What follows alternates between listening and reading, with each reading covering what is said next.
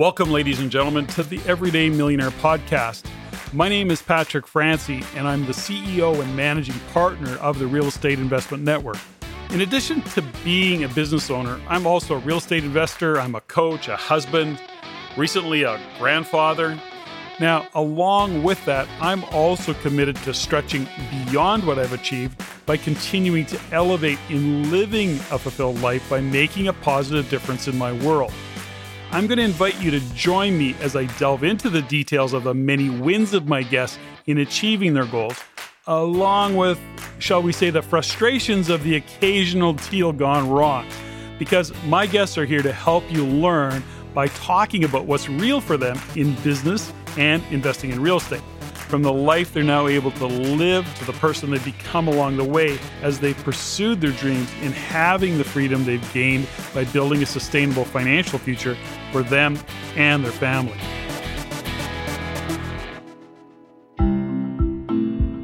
Good day, ladies and gentlemen, and welcome to this episode of the Everyday Millionaire Podcast. Before I introduce my next guest, I like to begin, as always, by first thanking you for listening in for your support and the feedback you provide us on the show, as well as to encourage you to continue to send your comments, your suggestions, or your questions to CEO at reincanada.com. That's directly to me at CEO at reincanada.com. And if you're inclined, I'd really appreciate it if you were to share this show with your friends, your family, other people you know, even people you don't know. Rate the show and comment on iTunes, Stitcher, SoundCloud, or whatever platform you happen to use to listen in. And while you're at it, please follow us on the Everyday Millionaire Facebook page. So, thanks again for the feedback you provide the team and I. It is definitely appreciated. Now, let's get on with this show. My guest today is Steve Canesso. And I want to begin by saying Steve truly is the epitome of an everyday millionaire. And he is the most unassuming everyday millionaire that you will ever likely meet. He was born in 1960 in a small town west of Venice, Italy, and when he was still a young child, his parents immigrated to Ottawa, Canada. And as far back as Steve can recall, he had a goal, an intention, if you will, to be financially free and to retire by the time he was 50 years old. Steve graduated his post secondary education as a computer programmer, which was even before PCs were invented, and he ended up going to work for a company that made black boxes that went into military helicopters and were used to search for submarines. That's pretty cool. And that's it's like a scene right out of the hit movie Hunt for Red October if you ever happen to have seen it. It was really early on that Steve figured out real estate was the game he wanted to play, and by the age of 24, he had invested and purchased three townhouses and a three unit house, which was within the first couple of years of him even having a job. Steve has always been just a little bit ahead of his time, and he started a company that did digital audio and video, which was even before JPEGs existed. He and his partners took the company public and raised a couple of million on the Toronto over the counter stock market. He then went on to work for Cognos in data mining software, became a partner in a totally unrelated industry, uh, bridal gown manufacturing company, and that happens to be how he met his wife, Bonnie. He got married in 2005 and made the decision to retire that same year at about 45 years of age. Actually, a few years ahead of his goal. Today, Steve's an angel investor with several companies and lives his vision and intention for retirement to live a life unencumbered by the need to make money and to choose to spend his time exactly how he wants. Without any further delay, my guest, Steve Canesso. Steve Canesso, welcome to the Everyday Millionaire podcast. Thank you. Happy to be here. I'm glad. Now, Steve, this is kind of a cool interview because uh, I met you through Bonnie Canesso, your wife, and my good friend. And uh, actually, she is our vice president of sales and marketing for Legacy and supports us around the real estate investment network as well. And I've gotten to know her over the past several months, along with Jean Guy Francoeur. So it's it's interesting because the more I heard about Steve, the more interested I got. And we're actually sitting here on a on a Zoom call, so I'm looking at you face to face. But it's the first time we've yeah. really had cool conversation. Yes, it is. I, have uh, been hearing a lot about REIN and Legacy, and um, and uh, you, Patrick, and and then uh, Richard yeah. and uh, everyone else. Now JG I've known for quite a while, so anyways, it's it's been uh, very interesting that Bonnie got involved in that. Yeah, we're stoked to have her on board and on the team. Yeah. But you know what showed up for me around before we go down uh, about more about our relationship and or the relationship with Bonnie and how this all came to be. Let's give listeners right away a context for Steve Canesso. So, Steve, you know, in in a in a 60 second or whatever you want it to be elevator pitch, you know, if somebody says, Steve Canesso, what do you do? What's your answer to that question these days? Whatever I want. yeah, and I want to dig into that a little bit. But aside from that, let's go yes. a little deeper. Well, well, uh, I basically have been retired for quite a while now, and and mainly so I could do whatever I, I want. Uh, not in the sense that I don't do anything, but just in the sense that I can, you know, if I feel like doing something, I, I just do it. So I we just bought a new house, and so that's been my big focus. I've been doing all sorts of things around the house, which I've done basically my whole life, anyways. But uh, this is kind of fun because it's a beautiful place to be, and I really enjoy being here. So um, I don't know. It's hard to to really put that down. I just kind of take each day. I don't really plan too many things in advance. I really, I'm kind of tied down a little bit because my mom is uh, 89 and I'm taking care of her. And I got a little dog that now is on four medications, so I take care of her. So I've, I take care of two senior citizens, is what I like to say. That's great.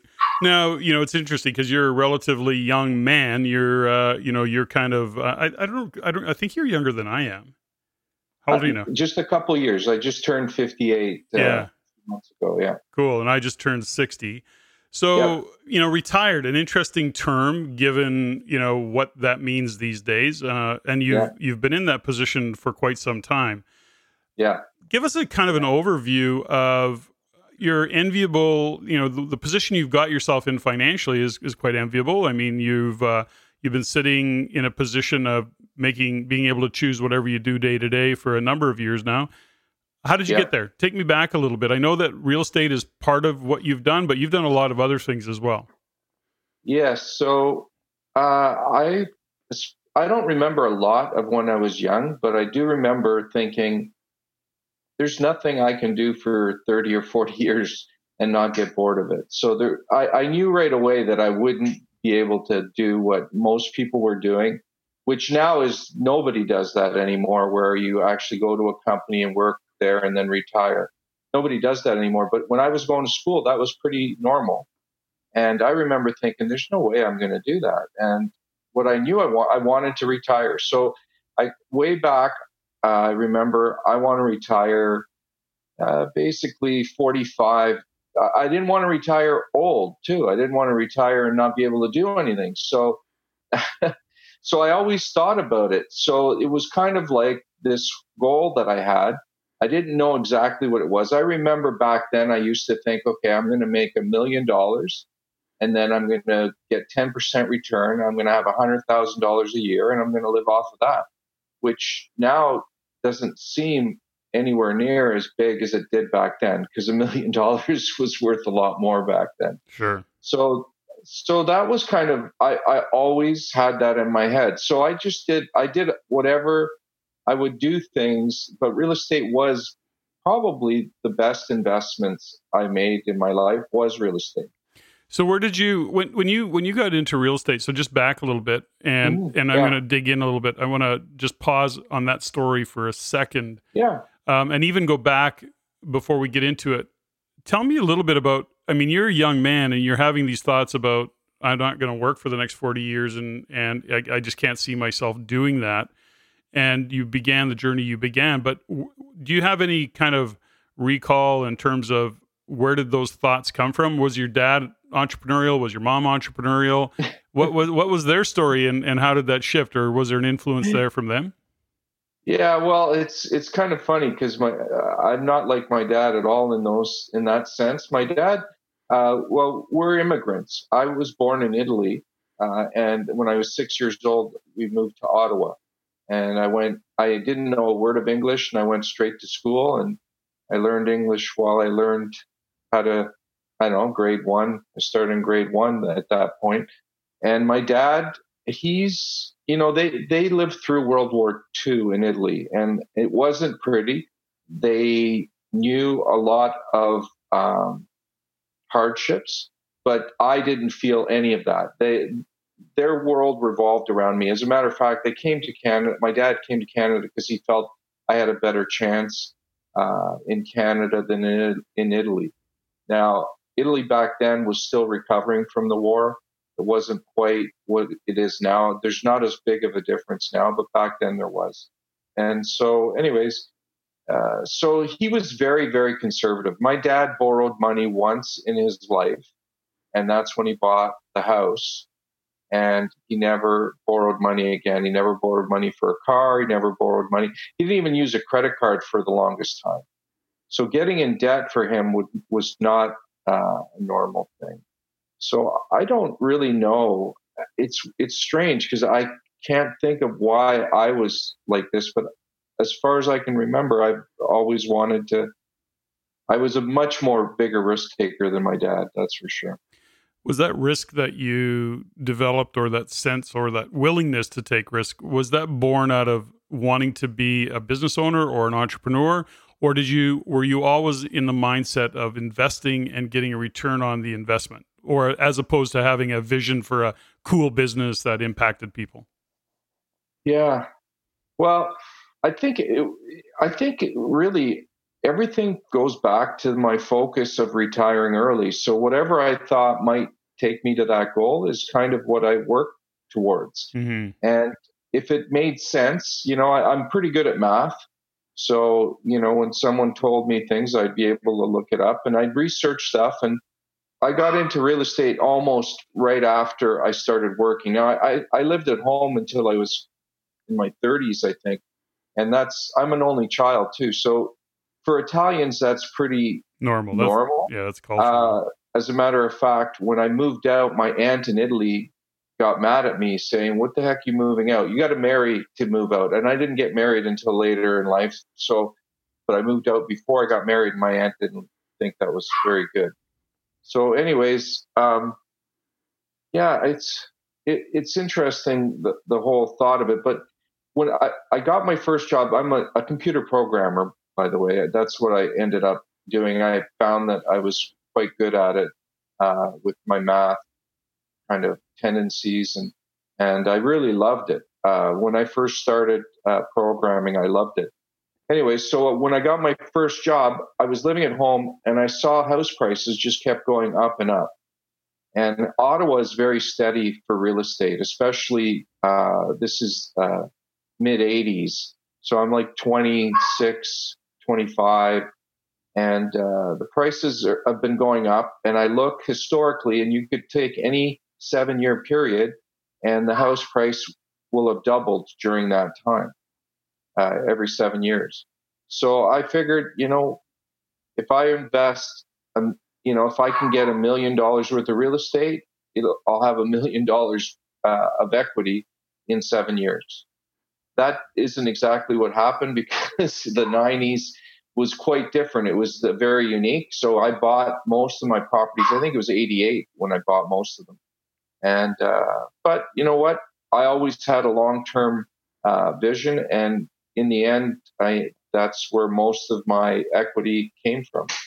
So in the in the world of real estate and deciding to invest in real estate was where did you get the awareness of around around it was there did you have a mentor or was it just because uh, you're kind of known for like you you said earlier when I was talking to you just before we kicked in the show that you're always mm-hmm. in the pursuit of knowledge and understanding and and so you're wired that way. Did you yeah. where did real estate show up for you back in the 80s in Ottawa, you know, in that regard? Yeah, so I was living at home, so I didn't have a principal residence and I always saw that like if if my dad made any money in his life in his in his lifetime, it was basically from uh, his house. That because that was the one thing he actually borrowed money, and that was the you know his biggest asset in the end.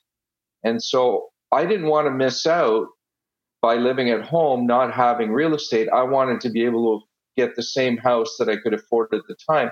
So my thought was, I should buy real estate and rent it out. And then I'll still be able to afford the same house I can afford right now without actually owning the house. And that was part of the thinking. That's when I started looking at real estate. Then I ran into, um, uh, I got into a broker and he had a bunch of real estate uh, properties all over the place. Right. And, uh, and so he kind of told me these different things and I, you know, researched it and, and I, he was able to, cause buying, I, I, I had three townhomes and a, a three unit house, uh, all bought in a couple years. And that's hard to do to get the mortgages, but I could, assume, uh, at that time, you could assume a, mor- a mortgage with no questions asked. So I was able to pay the whole, the amount that was required just to and then just assume the mortgage.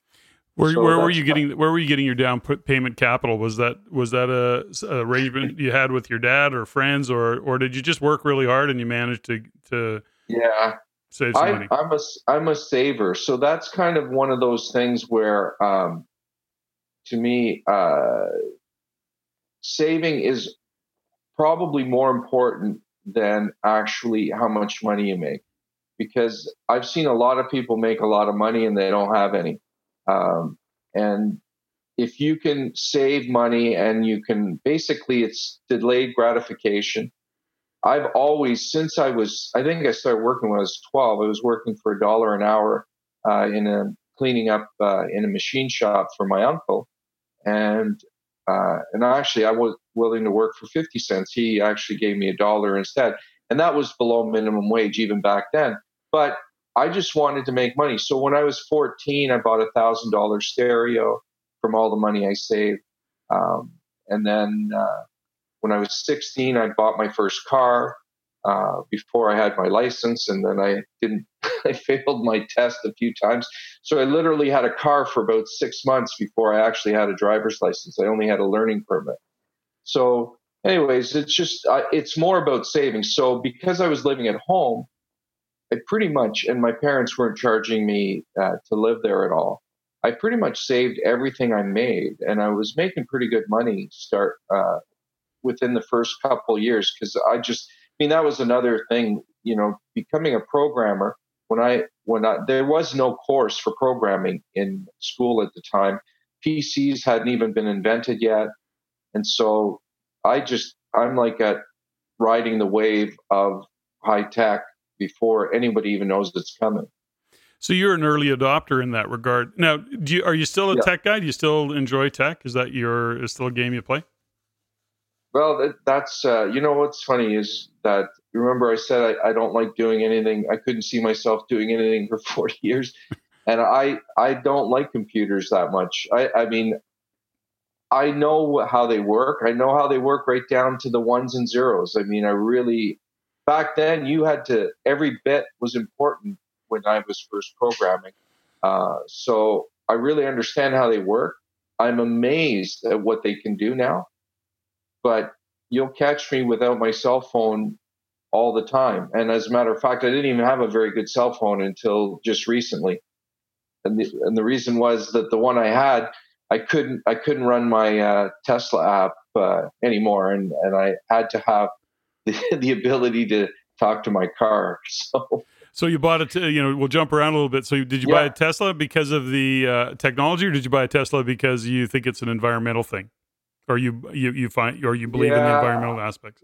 You know, it's it's kind of odd. I, I, think the real reason I bought a Tesla was because Bonnie said, "Shut up and go buy one."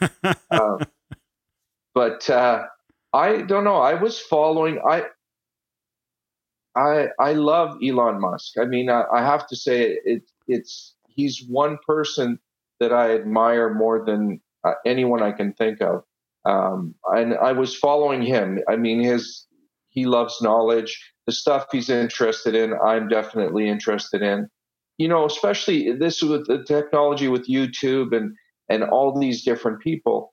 You can spot people who are not honest a lot easier than you think because there's so much recorded stuff that you can see people contradict themselves and inconsistencies. And, oh, isn't that the truth? Hey, yeah, you can yeah. see.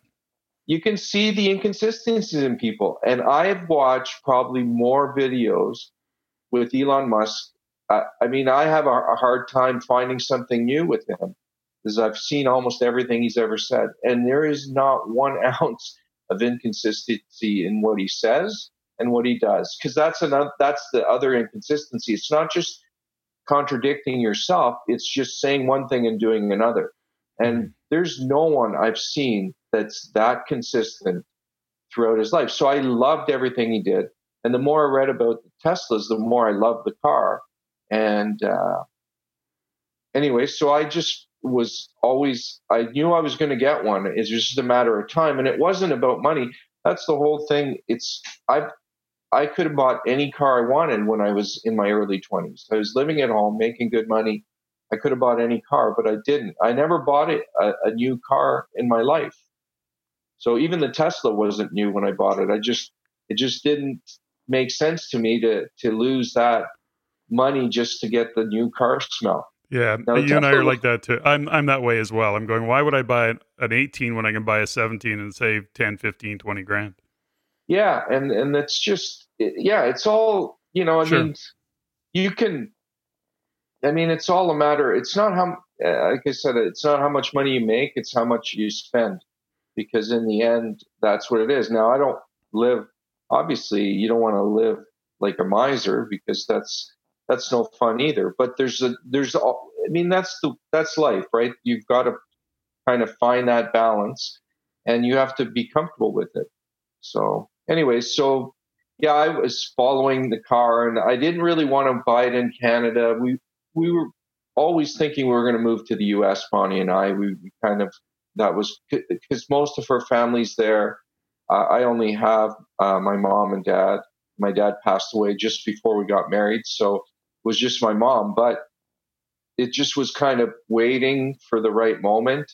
And I hate the salt in the car. You know, ruins your car. And I mean, I just love the the Tesla, right? So anyways, it just got to a point where Bonnie just said, "Just shut up and buy the car." So that was the the one. She only had to say it once, and I was in Montreal the next day looking at them.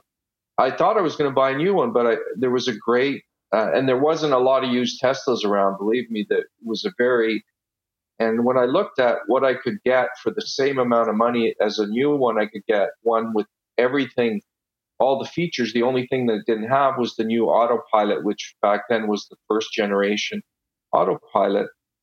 And I just said, you know what? I'm not buying the car so a computer can drive it. I want to drive this car. So I'd rather get all the bells and whistles. And, uh, you know, I, th- you know, I think in, in the context of, you know, the everyday millionaire and it is as much as, as it is, it is about doing, it's the way you view the world.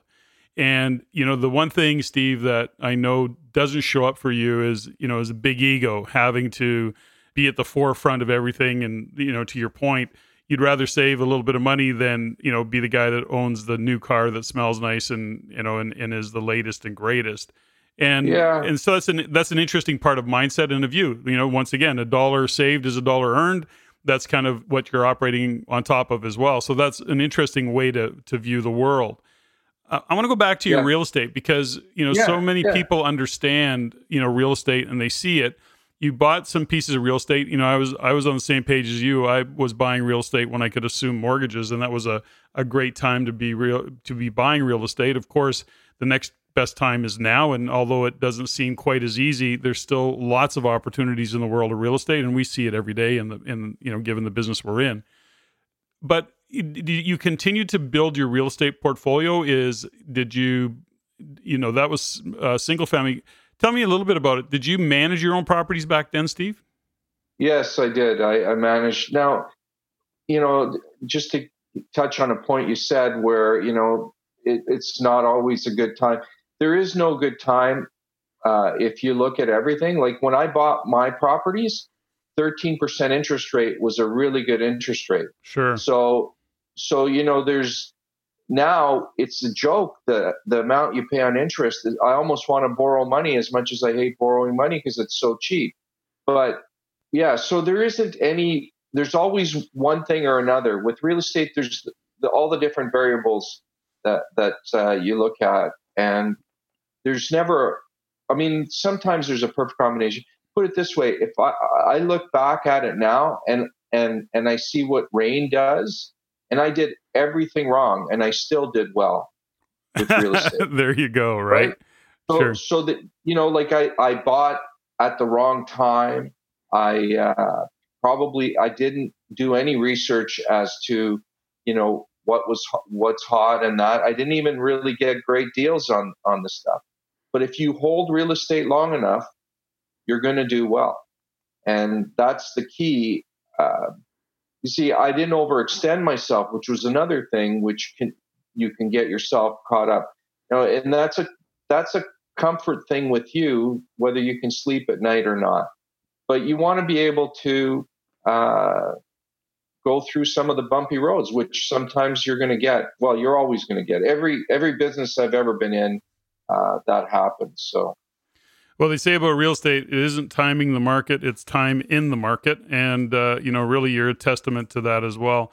Did you yeah. did, did, you continue? Have you always continued to invest in real estate and build a port? You know, continue to build a portfolio, or did you slow down and go a different direction? Yeah, I pretty much did that, and then I started a, a company with uh, someone that I met in the well, the job, my first job. I was always an. I think I was always an entrepreneur. I mean, I think I'm a serial entrepreneur. I can't really not be I don't like working for other people. I know that there's no way I could work for anybody right now. I mean, I'd be completely, even though I'm a great employee, I've always done well when I've worked. It's just that I, I'm just, I don't know, uh, entrepreneurs in my blood kind of thing. So uh, I met a guy and he wanted to start a company. I wanted to start a company. We started a company together. Uh, we did pretty good with the company and there was, you know, really good potential, but and there was a time where the company was worth quite a bit of money, but then certain things happened and it didn't work out as well. What, what, what um, business was that? Can you give us a little bit of background about what that business was? Because I think that you know those are interesting parts because you you you got into a business you met what a partner or you met well obviously you met somebody who yeah. had had an yeah. expertise in some area and you had an expertise in some area and together you came and you built a business what business was yeah. that yeah so he was he we both were working at what's called it's called was called Computing Devices uh, Company at the time. They basically did uh, military uh, hardware and software. So we were working on the same project, which was the uh, uh, Sonobuoy Processing Company. So if you've ever seen Hunt for Red October, basically they're microphones that you put in the water and you you're listening for submarines. Um, and it's you know i had no idea. The last place i wanted to work was for a military company because i was very idealistic. I thought war was unnecessary and a lot of the stuff that a lot of the kids do uh, nowadays. And that's because i was a bit naive. I mean I, I was sheltered in that my parents were very very good to me everybody in my life was very good to me i, I didn't even people lying was to me was uh, foreign because I just never experienced it in my young life. So it was a very big learning experience getting into the world. So, anyways, but that was the only job I could get at the time, even though, you know, you think computers now you get a job. Well, there was a bit of a recession when I graduated, and uh, it was hard to find uh, a computer job. But it, I'll tell you, it was one of the most interesting jobs I've ever done. So, anyways, he was more hardware, I was more software. He had uh, was it a, an uncle that wanted to do uh, point of sale advertising. So back then, it was very hard to do, and no one was doing it, but it was the most effective advertising. And what he had a contract for was to play uh, commercials in grocery stores and talks people and people buy more groceries, right? So it was a very good thing. But all they could do back then was VCRs and uh, and the video, and of course it would play a loop, but then someone would have to rewind it and play it, and, and then it would break down, and all of those kinds of things. And they wanted something that was better. So eventually, we did do uh, a more. Uh, we did a controller for VCR so that it would be more automated, but we also were working towards digital video. Now, back then you you have to remember back then modems were there was no internet. Uh, modems were 14.4 kilobits, kilobits, not megabits. Yeah, kilobits. little little.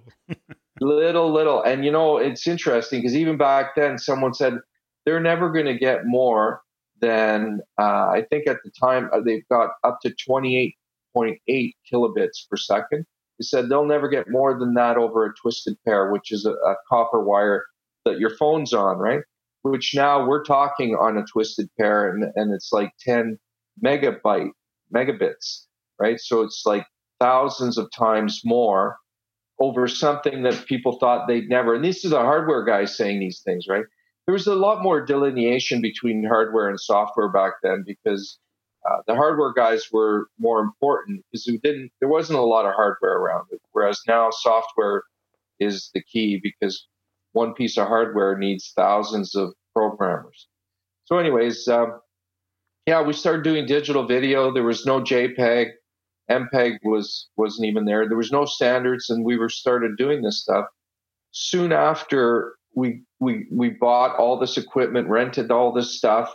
His uncle lost his contract, and we had to scramble. We laid most of the people off, uh, but then uh, we got a couple government contracts. One was to do uh, digital weather radio.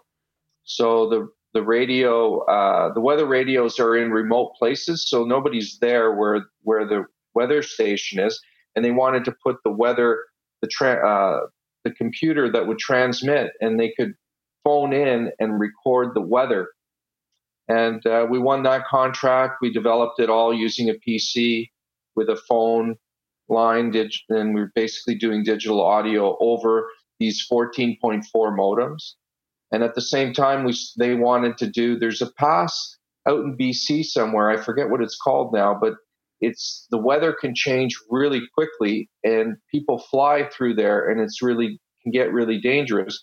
So they wanted to be able to just get a picture uh, with it, you know, of the lot like five minutes ago or something, or two minutes ago, and just to get a picture back then was a big deal, and we did a system for that. And from that, we developed uh, what back then was wow, digital video, which was uh, 10 frames a second, and it was a size of a postage stamp. I think it was like 100 pixels by 100 pixels. But uh, back then, that, nobody was doing any of that. We developed a product with that.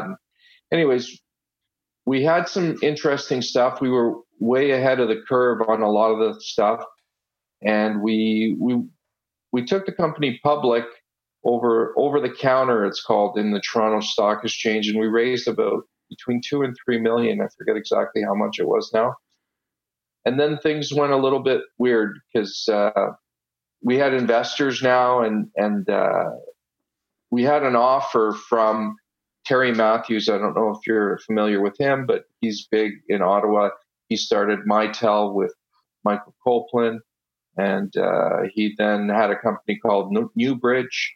And Newbridge basically, Mitel did switches, what we think now is common, but back then, uh, everybody had their own phone line to their desk. And then just having your own PBX, that's what Mitel did originally. And then they started to get more into uh, switching, and uh, he did Newbridge. Newbridge was bought out by a big uh, Alcatel from France. And anyways, he's a big, big guy in, in high tech. And he made us an offer, and the the uh, investors wanted more. And that's not how he does business. He offers you what you think it's worth, and if you say no, he just goes off and does it somewhere else. And that started a bit of a rift in the in the company, and I ended up just leaving and going uh, to work just for Cognos, which now IBM ended up buying Cognos, but and did really interesting thing there too because that was data mining, which was brand new at the time too. So did you when you built when you were with your partner in the other business that were you were part of the business that you walked away from?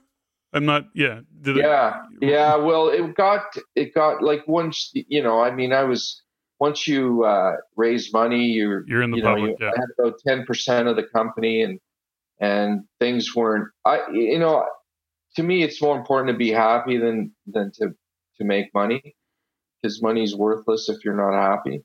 And so I just things weren't going very well. I was kind of it was very frustrating. And it's not like I needed money. I was always saving money throughout the whole thing and I had my real estate the whole time too. So it wasn't like I was desperate or anything and so I just decided I'd rather just go do something else. The so, company went bankrupt within 2 or 3 months from after I left. So tell me something, you know, Steve, is that when you're back in that time, so you come out of, you know, to your earlier part of your journey where you were living in the idealisms that you were living in around even just how people connected with you and how the conversion and all, you know, our conversation, I should say. Were you at the time when you're in this business where you're going through a pretty steep learning curve? I'm assuming that you're all of a sudden getting life's lessons kind of presented to yeah. you in a big way. How old were you at that yeah. time? What, what, was you? What were you? What was your age back well, then? I think so. I think we started the company around 1990 or something like that. So I was like 30. Hmm. And uh, so you're getting some lessons. You're getting some lessons yeah. along that. What was that like for you back then? Are you are you feeling stressed? Are you going? Is it like really hectic, chaotic? Are you working 20 hours a day? What was that time like in your life? Yeah, I, I, was. I'd sleep at at the company, like, but but you know what? Eh, with programming, um, you I could do it for just constantly, and it, I didn't no, notice the time. To me, that's one of the things with work is if you're looking at the clock, that's real work. Uh, if you all of a sudden, you know, three hours have gone by and you haven't noticed, to me, that's not even work even though, you know, I mean, even though I was working a lot. And so I really enjoyed programming when I did it. I, I really loved it. I just, like I said, I just got tired of looking at a computer screen all day and, and just doing stuff on a computer. So I, I just like to do different things. So you were done with that whole company, the business of it, the yeah. work workload the i guess the the team of people or your partner was there was there lots of controversy back there? Was there a tipping point that led to the final just okay i've had enough yeah it was it was shortly after we lost the the that deal that uh, a, a bunch of us left. You know it was it was quite a few basically almost the whole top management left. And uh, they hired a new president and yeah what's your mindset back then? You know, it's it's interesting that people go on their journey and they face these obstacles and and for you to remember what your mindset was, were you like do you just wash your hands of it and go, you know something? I learned a lot, I've made some money and I'm going to move on to what's next for me and I'm excited about that? Or are you, you know, are you holding grudges and being pissed off and and you know really grinding it out and thinking to yourself that somebody took advantage of you, pissed off. Because there, once again, it's is I always as I talk to more and more people, you know, there is a certain attitude and of of letting go, right? And I'm just kind of connecting to that with you. What was it like? Do you remember? Yeah, it definitely uh, held on to it longer than I would now. Mm-hmm. Uh, but you know, I just I, I I just move on anyways with with everything right? Like i think one of the things that i'm fortunate I, think is fortunate is i don't remember really well uh, details of you know what people say and do. And it's actually in a lot of ways it's it's a good thing because then you it's harder to hold a grudge if you don't remember those really strong things and and until i start thinking about them i hardly even remember them. So i, I mean this happened again afterwards uh, with with another partner and, and you know i when i look at all these i these different companies and they've been quite different real estate's the one thing that's been consistent and it's been the simplest of the whole thing because you just you know you just buy and hold. I mean i just think it's it's the simplest thing. How and, much uh, how much easier could it be? Yeah. Well, and and the thing, but the thing is, it's the slowest, right? Yeah. Because because with the high tech, I could have made a lot of money, and I made some really good money on the next company. Not, and I went to work at a regular company, but I got options. And back then, it was just the timing, and I the options were worth more than my salary. Yeah. Well, it, I want to, you know, I want to dig in a little bit. You know, there's, it's interesting you say you don't yeah. remember too much of what went on in the past. You know, I'm built very much the same way. And and what I've come to the conclusion and the realization around, you know, memory is that if you stay present to what's happening right now, if you don't live in a world of regrets, if you don't live in the past stories and all the bullshit that goes on, because yeah. guess what? You if you hang on to that stuff, it's taking up capacity. Number one, it's eating away oh, at yeah. you and so i'm very much that way. I just let go and and i'm like you like i have to really think about the past and the stories and all the rest of it because i'm just moving on. Whatever happened yesterday happened yesterday and i learn from it and move on. That's kind of where my brain is usually firing at. Yeah it, it, and, and, you know it, i i totally agree with you. And, and and you know i've had my shares of people screwing me because i'm a really uh, trusting person. And and personally i wouldn't have it any other way right like some people think uh, that if someone takes advantage of you, you're an idiot. But I don't think that way. What I think is that I'm going to trust you. If you want to take advantage of me, that's your problem. That's your that's the way you want to go through life. I don't take advantage of people or not purposely thinking that I am anyways. And you know, there's enough obstacles in the world without having to worry that your partner is screwing you. And it just isn't worth isn't worth your time. Like it's just, you know, I think one of my favorite little sayings from the Bible is, you know, when uh, Jesus says that, uh, you know, the birds don't worry about where they get their meal and they don't worry about where they are you know they're just taken care of. And i, I just think worrying doesn't add a day to your life. And um, it's very hard not to worry. I'm not saying i don't worry but i always go back to that idea that you know life is too short to waste it on thing on some things. It's just certainly know. certainly too short to waste it living in the past because it's oh, done yeah. it's gone. Let's move on. Yeah so you uh, so you're in the tech industry. You're doing what you're doing for many years, but then you got into some other businesses, and and I want to I want to get yeah. to a little bit about how you bought how you met Bonnie because that yeah. was a whole different business and a whole different story that evolved. Yeah. Share with me a little bit about that business and how that kind of came to be, Steve.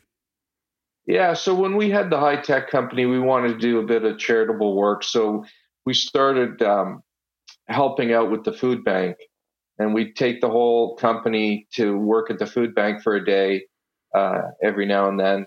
And I met this guy there that was vice president of the food bank, and you know we helped them with not just the food bank, we helped them with business because people say business is business. Well, if you've ever done several different businesses that are totally unrelated, you realize what that means. And because you know, cash flow is king, all of these sayings, they're there for a reason because that's the reality sure. no matter what you do. So so he his wife was a designer and she started designing bridal gowns. She did them from her home and she'd make these custom gowns and stuff. And he wanted to start uh, this company, bridal gown company. And so he would came to me for advice on uh, business plan and that. And it turned into me investing in the company. And eventually I ended up actually uh, being a partner with him and his wife in the company. And so I, that's kind of where I think I retired at that point. This was uh, about, I, I probably was around 40, maybe even younger than that. And I wasn't taking a salary. I didn't need money that way anymore. And and I was doing what I I thought was fun. So I was doing uh, basically writing their software for them, their website.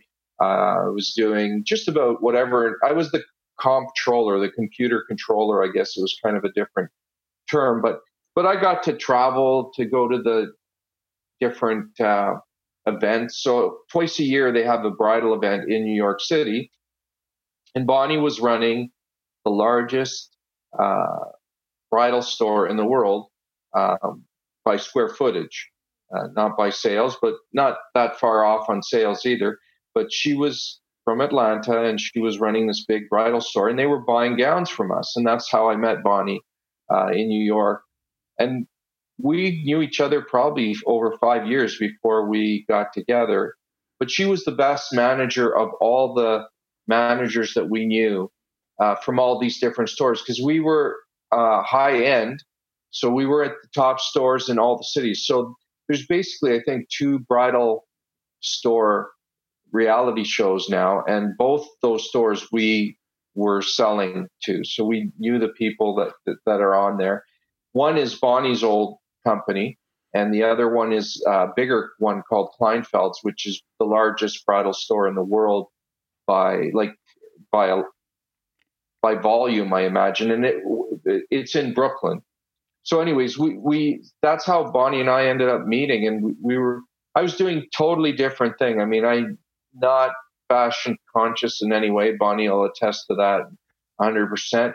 But it was fun, you know, being around models. I was still single. I hadn't gotten, I, Bonnie was the first person I married, and, and she's the, uh, I'm the first person she married. So it was kind of interesting. Uh, I never found the right person until Bonnie. Uh, so, anyways, it was it was quite different, and and uh, I was really enjoying that. And that one hurt more when my partner screwed me in that one because uh, he was much more of a friend than the other partner I had. Uh, came very close with him, and he just I don't know, just kind of was. It's a it's a story that it took me longer to get over that one. I guess we all learn lessons with partners, you know, and I and I think it's yeah. you know for me in business, you know, 35 years in business, and I've had partners over the years. I've been pretty blessed to not get you know worked over by a partner like nobody really taking serious advantage but we've you know i've certainly had my disputes and my you know mm-hmm. the, you know departure from direction and agreements and all of the rest of it and partners are kind of a double-edged sword you know i think because you know they bring skills often and they bring vision yeah. or they bring skills or they bring something that you don't bring to the party and you bring something to the party and yeah. it all works good but it's like you know, it's like marriage. You know, at, at, some point, sometimes marriages go off the rails, whatever the stat is, 50% of them.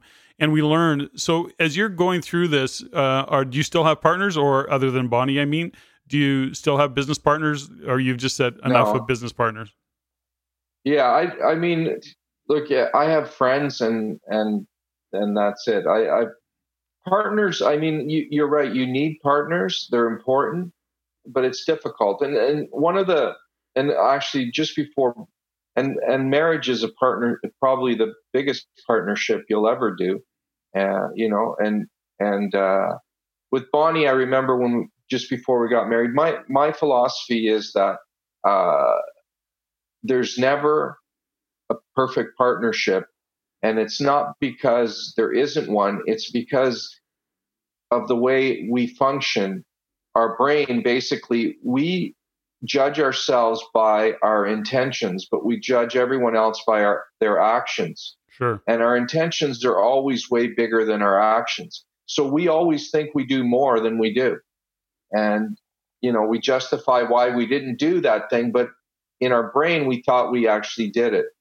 Right? And so what happens is if you ask I think any two partners, you know, who does more, you'll almost always get both of them saying they do more and uh, and I think that's fundamentally where the problem comes that people start thinking that the other person's not pu- pulling their weight, and and then it just kind of uh, snowballs from there. So I told Bonnie when we got married, I said we're not counting anything. I don't want to hear, you know, I did this and you did that, and said there's no counting, right? You know, if I get you a, a coffee, I'm not saying, well, I got you one last time, and and it, it just it's pointless to do that because I think we, are you know, our memory is very, uh, very favorable to ourselves. And that's because I think we have to live with ourselves no matter what. Whereas with other people, we can just get them out of our lives if they're, if they're not uh, favorable. But we have to live with each other, uh, uh with ourselves all the time. So our, we tend to remember only the the good things we do, or more so than than the bad things. Yeah, you know, keeping score in any relationship, whether it's marriage or even in partnership, you know, that is always going to lead to uh, you know a downfall, yeah. a breakdown, because there's always going to be and feel like an imbalance at some point. There, you always go through that. Yeah, you know.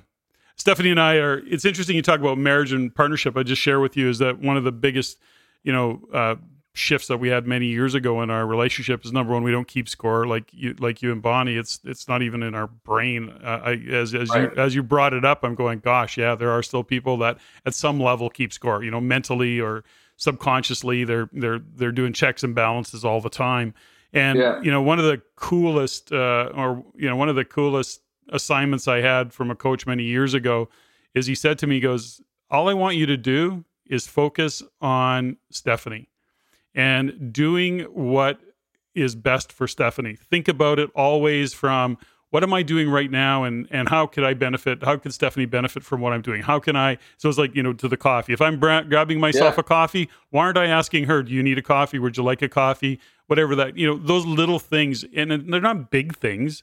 As a matter of fact, she gets we both get annoyed at each other when we buy big gifts, for example. It's like, well, well, you don't need to do that. I don't want that, you know. So we know better. Yeah. But my, the point of that all is that when you focus on the what's best for the other person, it changes yeah. everything. Changes yeah. everything. Instead of what's in it for me. Yeah. Yeah, it's and, and it's it's a difficult thing because uh, we're just not wired that way, you know. Mm-hmm. Like, and and I think one of the problems is a lot of people don't admit to it. I think that's a lot of this victim uh, mentality that we seem to have now going around is that everyone's a victim, and you know, you know the. You, you want to see victims go back a hundred years and you'll see victims back then. Like people don't realize how good things are right now and they're only been getting better. And this victimhood thing is just it, it, it really comes down to the fact that you know if if people really realized how little other people think of them you know like you're thinking about yourself even the nicest person in the world i bet thinks about themselves 70 to 80 percent of the time.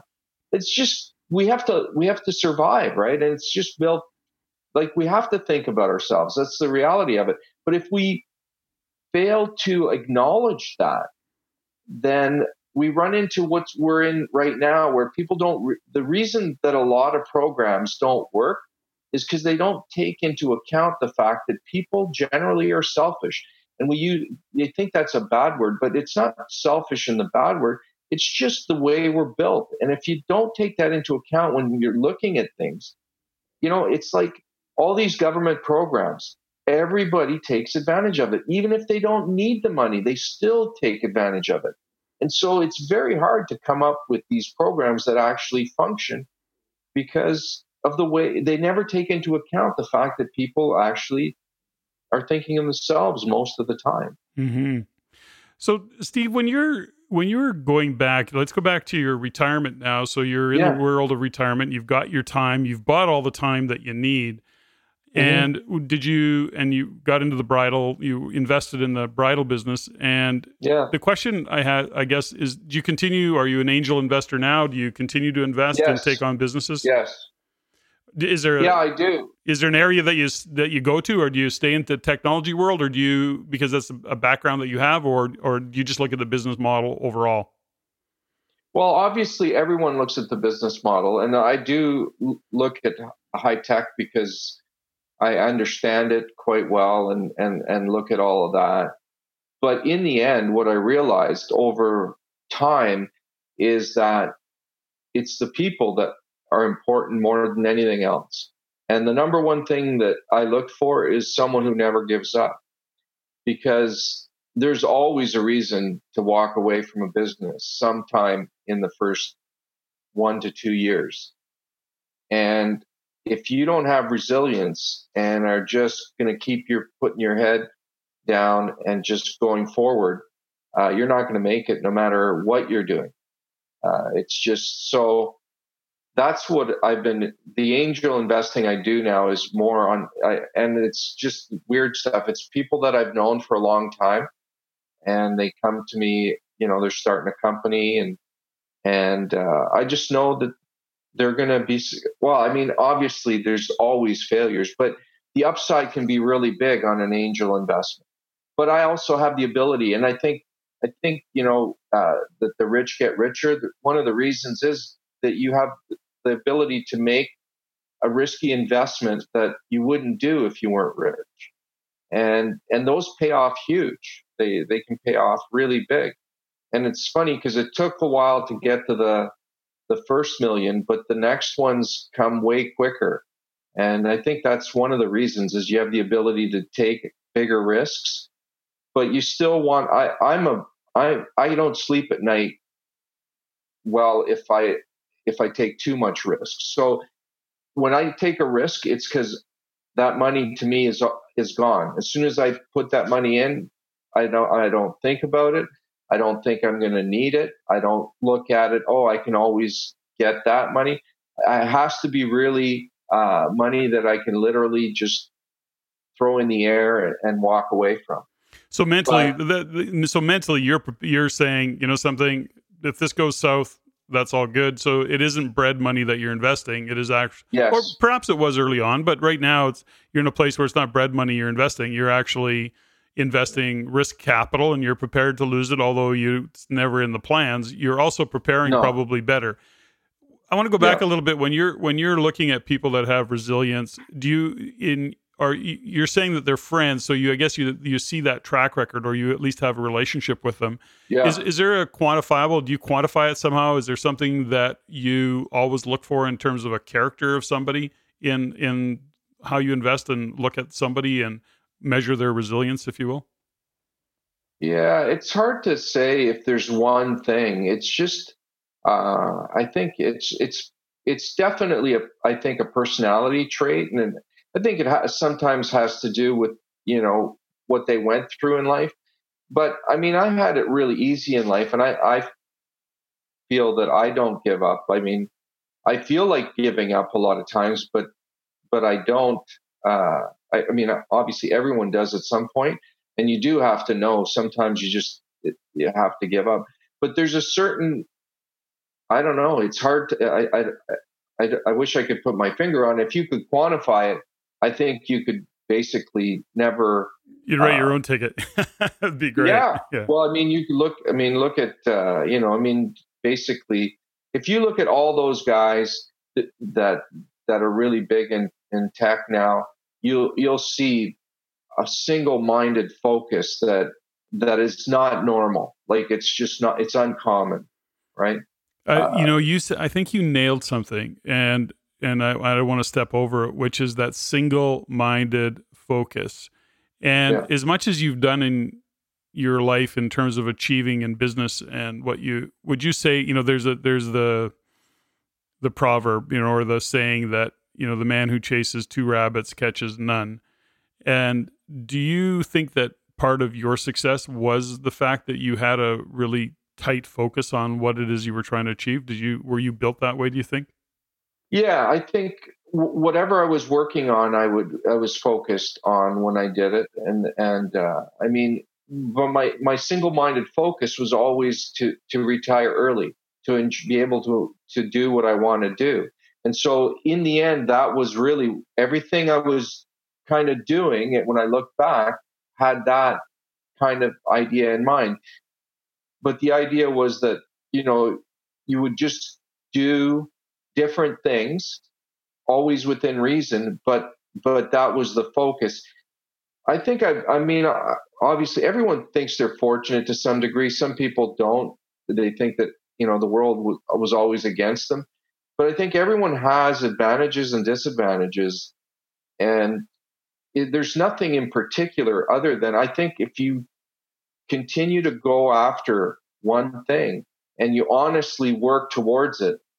I mean, we're we're living in in a time in history where that just is so much better than it's ever been. People don't realize how fortunate we are. It's it's funny. I, there was, you know, and obviously having someone you're always better at doing something than someone else. And and what we what we value in society now is someone who's really good at doing something. And it doesn't matter what it is. It can be a really not a not something that people are think is really good, but as long as you're in the top 1%, you're paid like the top 1%. That's what people don't realize. Like, I mean, you know, the hockey players are being paid that because they're that good, and the you know the football players and uh, you know the the Elon Musk, uh, those guys. There's they do something a lot better than uh, than almost everyone, and that's what we focus on. Whereas when we were in agriculture, if you were a lot better at something than someone else, you might get a little bit more uh, crop than someone else. But uh, you know that didn't get you that far ahead. And unfortunately, now that little advantage, being in that top 1%, is the key. So everyone can get there, find find that one thing they do, and uh, if they focus on it, I think they can succeed. Well, you were focused on retirement. Now, yep. back when you were focused on retirement, uh, did you have a vision of what retirement was for you? I mean, obviously, it wasn't sitting in a rocking chair and you know looking out over your land. Uh, yeah. So, what what was the definition of retirement for you? Uh, you know, back in your parents' day or my parents' day, generally it was you know about travel and you know I don't know pulling a trailer across or driving their motorhome across the country or whatever yeah. version of it. That was yeah. often what it was. It was pretty yeah pretty simple and and certainly not action packed. Uh, what was your vision for retirement? What was it for you? Is it, you know, did you have a vision for it? Well, it, it, the vision was what I when you first asked me what I do, and it's whatever I want to do. That's my biggest vision with retirement is that the ability to do what I want to do within reason, without having concerns. It's the time thing. It's just that I, I love the sponta- being spontaneous, and so if I wanted to to go someplace, I don't have to th- ask my boss for some time off. That kind of thing. It's just the freedom to me. I think it really comes down to freedom, and it's the freedom to do what you want to do. And if I don't want feel like doing anything that day, and uh, then I don't have to. But I rarely don't do something. It's just not I'm not built that way. But to me, the peace of mind of of the freedom is is the the thing that I really love. Now, interesting is that, of course, Bonnie is she's like you know she could hang out, and she tried that for a little while, and and she realized that what she loves to do is is work and and be a contribution and and be engaged, and and that's kind of her path around retirement, if you will. And so yeah. she loves to work. She loves to make money. She's great mm-hmm. at generating revenue, but it's yeah. it's not from a point of you know I got to pay the bills. It's from a point of that's the game I play, and I happen to yeah. keep score by doing that. Yeah, yeah, and and I think with Bonnie, uh, I think that the thing is um, when I when I looked at that, well, I'm you know about tw- I'm 12 years older than Bonnie, and I've had a couple businesses. I felt like I had proven myself and I didn't feel like I needed to prove anything anymore. I think Bonnie needed to prove to herself more than anything that she was, you know, had value. And, you know, money's not a dirty thing. The the reality is that everybody I think money's the most democratic thing in the world because everybody votes with money every day. And so I don't think it's such a bad measure for for you. What if someone's willing to pay you a lot of money, then it's because you're doing something that's got value. And I, I think it's not the worst thing in the world to feel good about that. Uh, but if you're, you know, money can also, it, like everything, technology, everything, it's a two edged sword, right? So you can always go too far one way or the other. I think Bonnie just needed, and Bonnie's a lot more social than me. I can I can be very happy uh, spending my day with no one. Uh, actually, most of the time, I'm actually more happy by myself than I am with other people. There's a but, definition of introversion for you, but you're you're either way yeah. because you can also be just as extroverted and social as anybody. Yeah, I well, I, I mean, I think Bonnie uh, uh, is way more social. And I think that, you know, that's the opposites attract is definitely thing. The partnership with Bonnie is great in the sense that what she's good at, I'm uh, not very good at, and vice versa. You know, we overlap on a lot of things, but really, it's it's really good that way. It also causes a lot of uh, tension at times because we don't see things the same way, and that's where disagreements come from. But I think overall, what the thing is with Bonnie and I is that we both really care about each other, and we do, like you were saying about Stephanie, we think about each other, try to think about the other person more than we think about ourselves, and that is, I think, more important than anything else.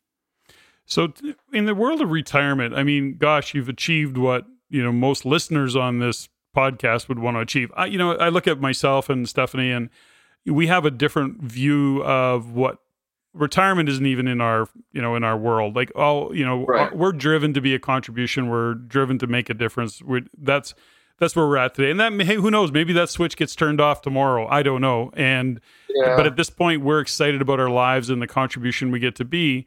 From your point of view and, and how you operate i mean you're an angel investor. You are supporting other business people. You're married to a wonderful lady.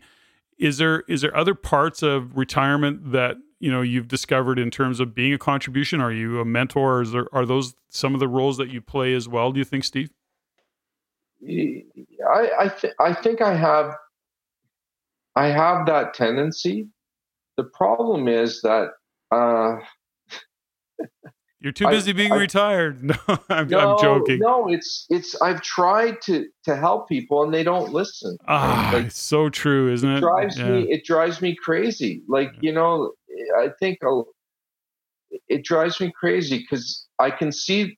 You know, I mean, I mean, I'm obviously no one knows everything, but the the fact is, you know, if you want a, mentor, you should listen to them.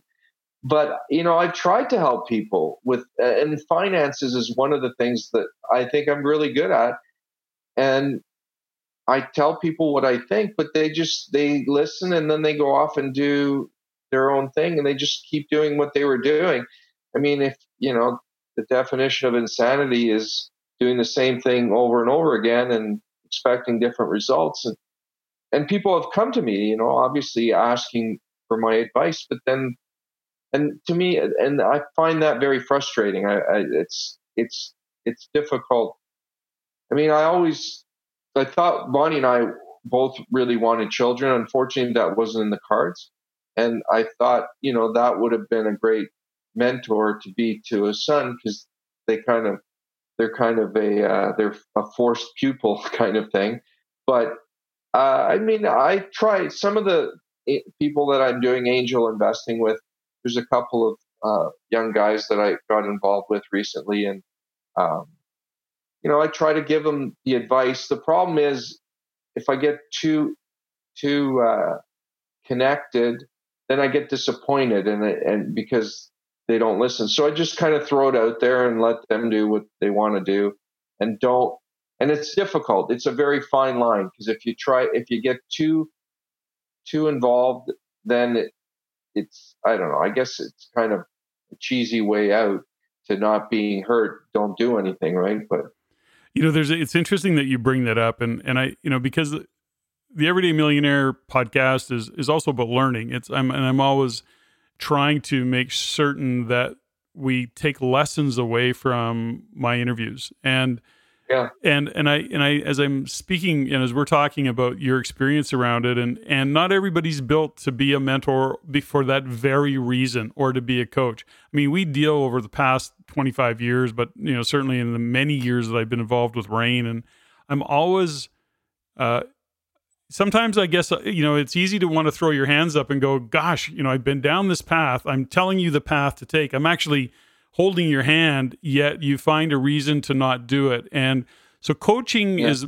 and of course Stephanie is a is in a high performance coach. She's an athletic performance right. coach and a business coach, and and yeah. we we sometimes contemplate and think about that a lot. Is that there is people who ask for coaching and they're not even aware that they're not coachable and yeah. they're they're so stuck in their story and hanging on to what they know that letting go of that is makes them not coachable and you know, yeah. so people listening, you know, listeners for this is it's a good time to reflect. Are you coachable? Are you able to step back and really take the lessons from those who have gone before you and all those cliches about, you know, standing on the shoulders of giants to, you yeah. know, to achieve success. They're there because that's what happens. That's what it is. Anyway, so when yeah. you brought that up, it's interesting because, gosh, here's a guy, you know, retired early at 40, did some really cool things. Obviously, you've been down some paths. You're good at some things. You don't claim to be good at everything. And, uh, you put it out there and people go, yeah, no, that's interesting, but no, I would do it my way. Cracks me up. Cracks me up. Yeah. So, what's yeah. the biggest surprise you've had? So, what's one some of the biggest surprises you've had being in the world of retirement? Is there what showed up that you went, oh, this isn't what it's cracked up to be, or or what has it been for you, if anything? Well, I think the the biggest the biggest surprise that I didn't anticipate was uh, taking care of my mom.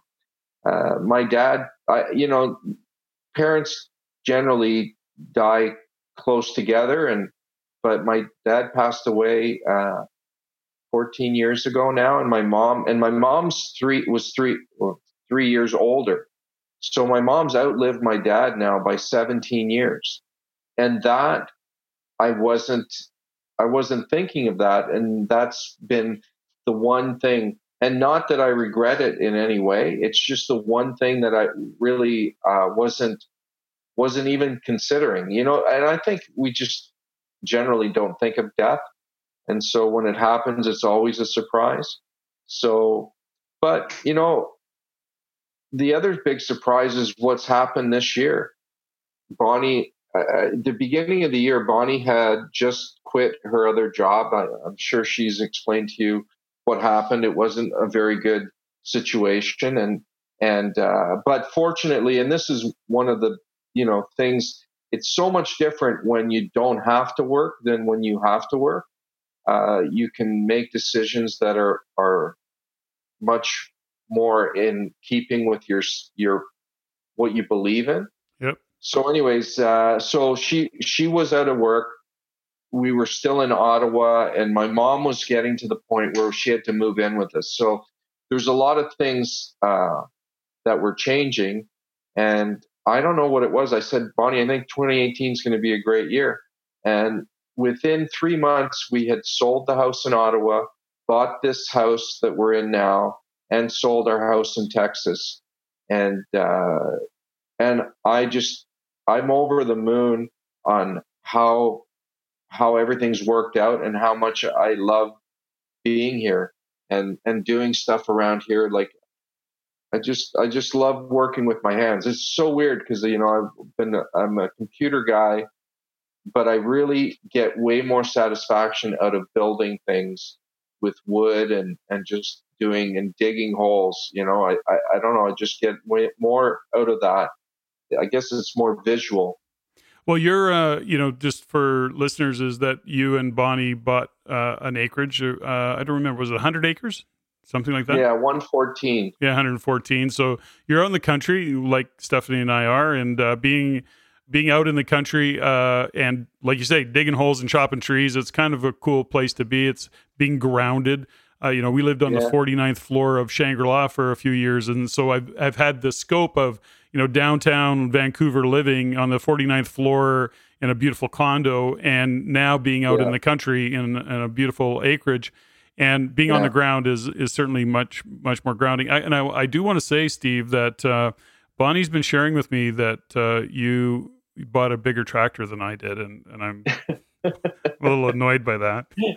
It was it was uh, it was a weird thing because uh, uh, I don't know if Bonnie shared with you, but her her grandfather uh, was killed in a tractor accident, and mm. so she didn't want me to get a tractor. And I want to thank you for telling her that I had to buy a tractor because that helped. Every little bit helped, but uh, I really wanted a tractor, and um, so I bought again used. I bought used tractor. Now, really, the big, the main thing was the snow removal because sure. I needed a good snow blower, and so I got a nice five foot blower on a, a little tractor. But I really wanted something to dig holes, and I thought I'd get a, a backhoe attachment for the tractor, which they you can get. But when I was looking, I actually found a backhoe front end loader and it was bigger than I thought it was because the picture only tells you a little bit. But I'm really happy I got it. It's a nice, nice little well, tractor. Hey, listen, the, you know the problems we face, you know, or you face as a retired guy out in the country is, uh, you know, what what kind of a tractor am I going to buy, and where am I going to dig my next hole? So yeah, that's yeah, that's cool. Steve, as we wind down the show, uh, because yeah. gosh, we already man, I'm always interested and fascinated in hearing the success of others and the journey that they've been on. But uh, we do a little round of uh, just some rapid fire questions. Sure. Something that we don't contemplate too much about. And uh, yeah. just to give some insights into who you really are. And yeah. uh, besides a retired Steve Canesso. Yeah. You ready? Yeah. Okay. What's your favorite swear word? It's fuck. it is. It just goes there. You know, for most, I think it's just a good expression. it's so vers- It's so versatile. it's so right? versatile. Like... versatile. It's true. Now, your Italian background, you speak Italian. You have a your culture. Do you have a go to in Italian in terms of uh, something that you cuss well, around? I don't. I don't speak. I don't swear in Italian very often because. Um, your mom will understand talking, you. usually talking to family, right? Yeah, right. but there is a great. I think the Italian language has some great swear words that just uh, aren't uh, you know that most other languages don't have and and you know what they actually mean is quite funny but vaffanculo is the my favorite italian swear word so which means go make an ass oh there you go that's that's the literal translation yeah if heaven exists what would you like to hear god say when you get to the gates good job on a scale of 1 to 10 how weird are you, Steve? Uh, definitely a seven. What's something that you're just not very good at? Uh, reading people. Tell me something that is true for you that almost nobody agrees with you on. Oh, that's interesting. True for me, but nobody agrees. You see, I, I've I don't feel like I have any answer that nobody else has. So if if I do believe in something strongly and nobody else does, then I question that strongly and and make sure that it's and usually I find that I'm not right because if you're the only one that believes something, chances are it's not the right thing. it's not the right way. Uh, don't don't yeah don't rest on your idealisms. Now you uh, you're uh, you love to uh, you know you are a seeker of knowledge. You are a constant learner. Uh, do you have a favorite book? I have lots of favorite books, but I have YouTube for me is is just so much more powerful than any one book. But if if I had to choose, geez, there's so many books that I really, you know, one a book just recently that I just love is called Sapiens I don't know if you've heard of that book, but it's uh, the guy. He, he's a uh, Israeli professor, and I can never pronounce his name, but it's called *Sapiens*. He just put out a second book called *Homo Deus*, and it's basically the history of man, but in a way that you've never seen before, because he goes back uh, using archaeological evidence of where we came from, what we did, basically shows our true nature, which I think is really important for people to understand because it's hard to fight that. Like basically the way we live now is not how we evolved to live. Oh, interesting. And and we're fighting that all the time and and but the problem is that that survival instinct jumps out all the time and a lot of the stuff that we see it's basically a lot of the things advertisers use to get you to do stuff are things that you really have zero control over because it's so so tuned in. Yeah. Cool. Sapiens. Room yeah, sapiens. room room desk or your car. What do you clean first?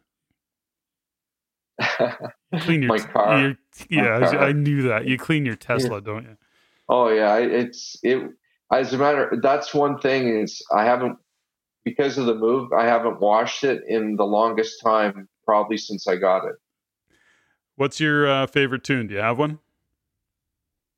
Yeah, it's it's got to be a Zeppelin tune, and it's there's it's hard to pick one out of Zeppelin. Obviously, Stairway to Heaven is is a classic, and I think if if it would if I had to pick, that would be it. Do you have a favorite movie? Yeah, Blade Runner. That was a good movie. What are you grateful yeah. for?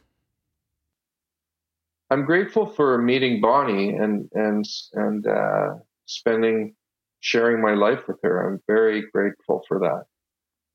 I'm grateful for uh, having the opportunity to uh, speak with you, Steve, and uh, looking forward to getting to know you even more. And uh, I'm grateful that uh, you know Bonnie as well because uh, she's a cool yeah. lady, and I'm grateful yeah. for having Bonnie in my life as well. I, I really wish I could come on some of these trips with her because I'd love to meet you guys. And but I'm sure we'll we will cross paths. Oh, we will cross paths. There's no doubt about that. Got to come yeah. hang out. We got to we got to share some uh, acreage experiences and uh, have some fun along the way. Yeah. yeah Steve, for thanks sure. for your time, my friend. Thank you. Thank you, Patrick. Ladies and gentlemen, thank you for listening. If you found value in the podcast, please take the time to rate and review and share with others. Share with your friends. As it is my goal to always improve and to provide the highest value for you, the listener. If you have any comments, suggestions, or questions you'd like answered, please email me at ceo at reincanada.com. That's CEO at R E I N Canada.com.